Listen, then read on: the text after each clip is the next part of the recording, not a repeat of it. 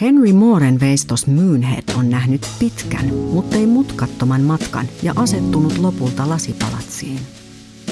Tässä aamussa Rexin podcastissa kuulemme kiehtovan tarinan Henry Mooren veistoksen yhteydestä lasipalatsin arkkitehtiin, Viljo Revelliin.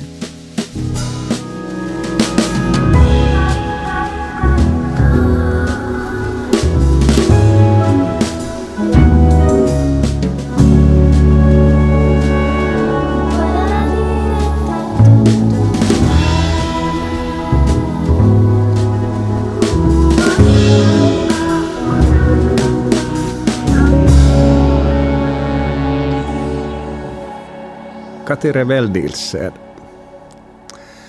Isäsi Viljo Revel ja Henry Moore tunsivat toisensa. Voi ehkä sanoa, että he olivat ystäviä. Mistä, no niin. mistä se lähti liikkeelle? No varsinaisesti se lähti liikkeelle siitä, että isäni halusi suunnittelemansa Toronton kaupungintalon edessä olevalle aukiolle Henry Mooren veistoksen – mun käsitykseni oli, että, että he tapasivat ensimmäistä kertaa vuonna 1961, mutta mä tulin lukeneeksi Henry Moorin elämäkerran, jossa tämä Roger Bertou, joka kirjoitti tämän elämäkerran, totesi, että he tunsivat toisensa J.M. Richardsin kautta, joka oli arkkitehtuurin alan kirjoittaja. Tämä J.M. Richards kävi Suomessa jo 30-luvulla – koska häntä jo silloin kiinnosti suomalainen arkkitehtuuri ja, ja, ja Richard kirjoitti kirjan ää, suomalaisesta arkkitehtuurista. Vuonna 1961 isäni matkusti Match Hadamin Hertfordshirein tapaamaan Henry Moorea juuri keskustellakseen tästä veistoksesta, jonka hän halusi tilata Torontoon. Ja Minulla oli silloin suuri ilo ja kunnia olla mukana. Mä olin 15-vuotias silloin. Varsinainen yhteydenotto ja tapaaminen tämän veistoksen, jonka nimeksi myöhemmin tuli Archer, ympärillä oli aika monivaiheista, koska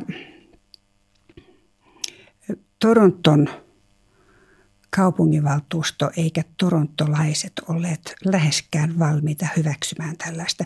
Eivät monet olleet valmiita hyväksymään koko kaupungin taloa, koska se oli liian modernia. Ö, mutta sitten tämä veistos herätti eri, erityistä närää ja sen hankkiminen ei mennyt kaupunginvaltuustosta läpi. Ja silloin Henry Moore sitten möi sen aloittamansa – melkein valmiin veistoksen sitten yksityiselle keräjälle. Juu, juu. Ja siis sä olit itse mukana silloin siinä Joo. ensimmäisessä tapaamisessa. Joo. No kerro, kerro vähän, minkälaisen vaikutuksen Henry Moore sinuun teki? No 15-vuotiaan silmin niin mä olin oppinut jo kotoa ihailemaan näitä veistoksia hyvin paljon ja, ja sitten hän oli hyvin hän ei ollut missään mielessä pelottava, vaan, vaan erittäin ystävällinen ja me olimme hänen kotonaan. Tähän, se hänen kotinsa ja, ja ateliensa oli sama paikka. Ensinnäkin siellä oli puolivalmiita veistoksia ja, ja sitten Henry Moore itse oli erittäin ystävällinen ja, ja no kyllä se oli erittäin mielenpainuva tilaisuus. No varmasti. Ja siellä oli aika paljon sellaisia esineitä, jota voi kuvitella kuvanvestejä luona. Siis semmoisia erikoisemallisia kiviä tai ajopuuta tai jotain muuta, tämmöisiä erilaisia esineitä aika paljon, jotka oli kerätty milloin mistäkin. Ähm, no missä vaiheessa sitten äh, Viljo Revel näki tämän Moonhead-veistoksen tai sen luonnoksen? No se oli marraskuussa 64 ja silloin hän oli äitini kanssa, tuli Kanad, oli Kanadasta matkalla Suomeen. He pysähtyivät Lontoossa mennäkseen tapaamaan Henry Moorea keskustellakseen tästä Archerista vielä. Ja silloin he olivat siellä samassa paikassa ja siellä oli, että silloin tämä Moonhead oli siellä, siitä oli vasta se, se kipsiversio. Ja tämä oli tehnyt erittäin suuren vaikutuksen mun isääni. Ja hän oli sitä katsellut ja keskustellut siitä. Ja lentokoneessa sitten seuraavana päivänä hän oli vielä palannut siihen äidin kanssa keskustellessaan ja sanonut, että, sanonut, että olisikohan mahdollista, että me voisimme ostaa sen. Jonka äiti oli vähän, vähän ihmeissään sanonut, että no mihinkä me sen panisimme. Eihän se mikään suuri veistos ole, mutta kuitenkin ei, me, meidän kotimme ollut mikään museo tai galleria. Johon sitten isä oli vaan mietteissään sanonut, että no ehkä me löydämme sille hyvän paikan. Ja sitten se keskustelu oli lopahtanut siihen. Ja he saapuivat kotiin, se oli ollut yli kuukauden matka. Ja siinä kävi sitten niin, että siinä samana iltana isäni sai aivoverenvuotokohtauksen. Ja kutsuttiin ambulanssi ja seuraavana aamuna hän oli kuollut. Suunnaton järkytys tietysti koko perheelle. Ja sitten siinä lähiviikkoina äidille tuli mieleen, että se veistos. Ja sitten ryhdyttiin keskustelemaan siitä, että voitaisiko se ostaa isän haudalle, hautakiveksi. Kirjoitettiin sitten kirje Henri Muorille ja kerrottiin, mitä oli käynyt. Ja, ja Henri sitten sanoi, joo, totta kai. Ja, ja sitten seuraavana kesänä, kesällä 65, mun sisareni Tuula ja hänen miehensä kävivät sitten hakemassa sen sieltä Match Ja tarkoitus oli, että se olisi viety Vaasan hautausmaalle, isän haudalle. Mutta Henry Moore itse ei ollut varma, miten tämä kestäisi ulkoilman ottaen huomioon Suomen ja vielä Pohjanmaan ilmaston. Ja sitten kävi vielä niin ikävästi, että sinä talvena ensimmäistä kertaa ja toivottavasti ainoata kertaa Vaasan hautausmaalla oli tapahtunut jonkin asteista vandalismia. Näytti siltä, että ei sitä nyt oikein sinne voi viedä. Mä luulen, että silloin kun se tuotiin sieltä Englannista, niin se oli muistaakseni alkuun jonkun viikon rakennustaiteen museossa niin kuin semmoisena yhden veistoksen näyttelynä. Ja sitten se jäi vaan meille kotiin ja sitä pahoiteltiin monta kertaa, koska meillä oli sellainen tunne, että se ei ollut oikein sen veistoksen arvon mukaista, että se oli meillä kotona, että me sitten kaikki arkiasioita hoidettiin siellä samassa tilassa. Ja sitten mun äitini kuoltua se tuli sitten perinnöjassa minulle.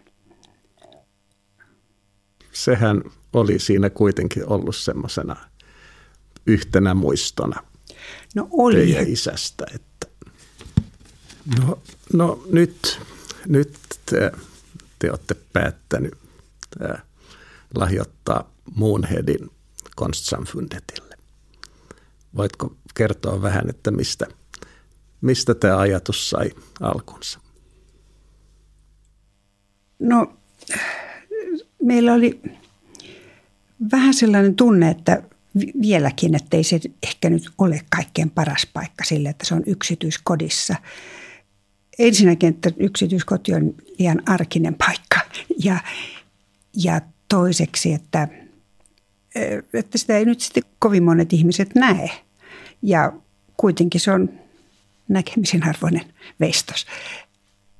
Niin me ajattelimme, että me ensin, että me testamenttaisimme sen jollekin sopivalle taholle.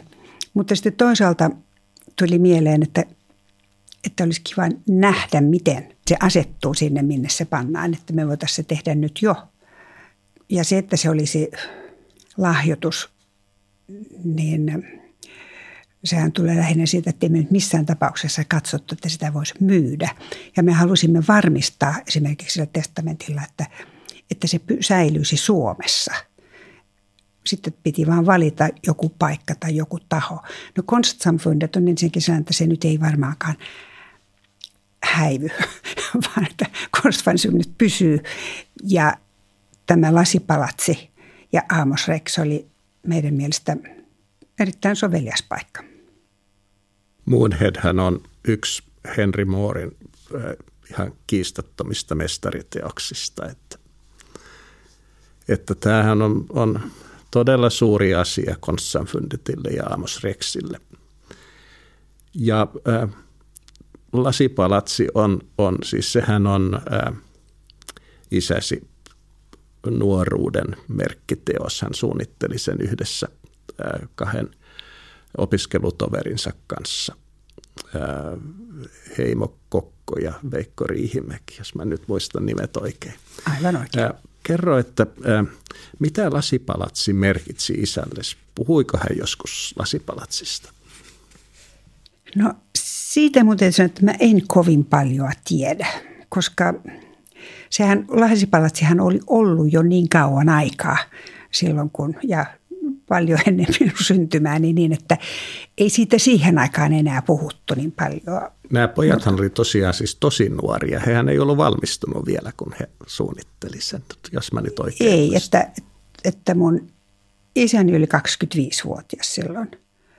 Ja, ja sitten ne muut oli pari vuoden tarkkuudella samanikäisiä, joo. Kyllä mä luulen, että hän sitä arvosti ja oli ja näin, mutta että se nyt ei ollut puheenaiheena niihin aikoihin, koska silloin oli paljon tärkeämpiä oli näitä oli, oli, oli, oli näitä esimerkiksi tota, palasen rakennus. Isoja ja hankalia Joo. projekteja. Joo. No mutta nyt, nyt kun Moonhead tulee lasipalatsiin, niin siitä vielä niin kuin tavallaan korostuu, että sekä, sekä rakennus että nyt sitten Moonhead on yhteensä, yhdessä tämmöinen tietynlainen vähän niin kuin monumentti isällesi. Niin toinen asia, mä voisin lisätä siihen, että, että tämä Minusta tämä lasipalatsi oli hieno rakennus ja minusta oli sääli, että se oli niin kauan aikaa rapistuksissa.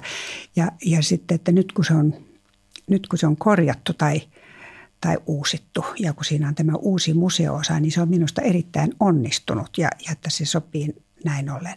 Voisi olla, että, että jos, jos tätä ei olisi tapahtunut, niin silloin mulle ehkä ei olisi tullut mieleenkään, että se voisi nimenomaan sinne lasipalatsiin asettaa. Mutta nythän se on sille erittäin hyvä paikka. Lasipalatsihan on nyt tosiaan niin kuin uudessa kukoistuksessa Joo. ja sehän on, sehän on tavallaan ihme, että lasipalatsi säilyi. Eihän sitä, sitähän ei rakennettu muuta kuin väliaikaiseksi. Joo. Ja sitten onneksi pikkuhiljaa huomattiin sen merkitys ja, ja sitä ei tavallaan niin ehditty purkaa silloin, kun sitä suunniteltiin. Ja, ja nythän se on siis, sehän on, ää, sitähän ihaillaan tosi paljon ihan kansainvälisesti ja se on kaikille helsinkiläisille tosi, tosi rakas. Ää, ja ja tämä, nyt tämä 30-luvun lasipalatsin ja sitten äh, nykyhetken JKMM Amos Rex-arkkitehtuuri, niin siitä muodostui jännä, jännä kokonaisuus. Erittäin onnistunut minusta ja se on tosiaan erikoinen. Ja sitten se, että vaikka siinä on suuria rakennuksia ympärillä, niin se ei kuitenkaan kaupunkikuvan kannalta ole liian pieni tai näytä liian pieneltä, että siinä on, että siinä on jäänyt sen verran – tilaa ympärille, että se, että se, ei, se ei ole niin kuin joskus. Niin kuin kaupungilla on joitain puutaloja, jotka on sinänsä kauniita, mutta ne on jäänyt puristukseen. Kyllä, kyllä. Se on siis varmaan se tärkein syy, mitä varten Amos Rex on herättänyt niin hurjan paljon kansainvälistä mielenkiintoa, on juuri se, miten se liittyy siihen ympäröivään kaupunkirakenteeseen. Ja tämä Asmo Jaaksin oivallus tehdä se tori sillä lailla, eli että ne, ne äh, näyttelytilojen äh, kupolikatot työntyy siitä maanpinnasta ja muodostaa siitä semmoisen semmoisen urbaanin leikkikentän näin, että pehmeine kumpuine. Se on todella hienoa. Senhän näkee sinne, että siellä on aina lapsia tai muita kiipeilemässä ja noin, että se on viihtyisä tila. Tänäänkin, kun oli tämmöinen kaunis päivä, niin Joo. siellä oli ihan täyttä. Kiitos kun syvennyit kanssamme Moonheadin tarinaan. voit nähdä Biorexin lämpiössä esillä olevan teoksen seuraavalla vierailullasi. Tervetuloa Lasipalatsiin ja Aamos Rexiin.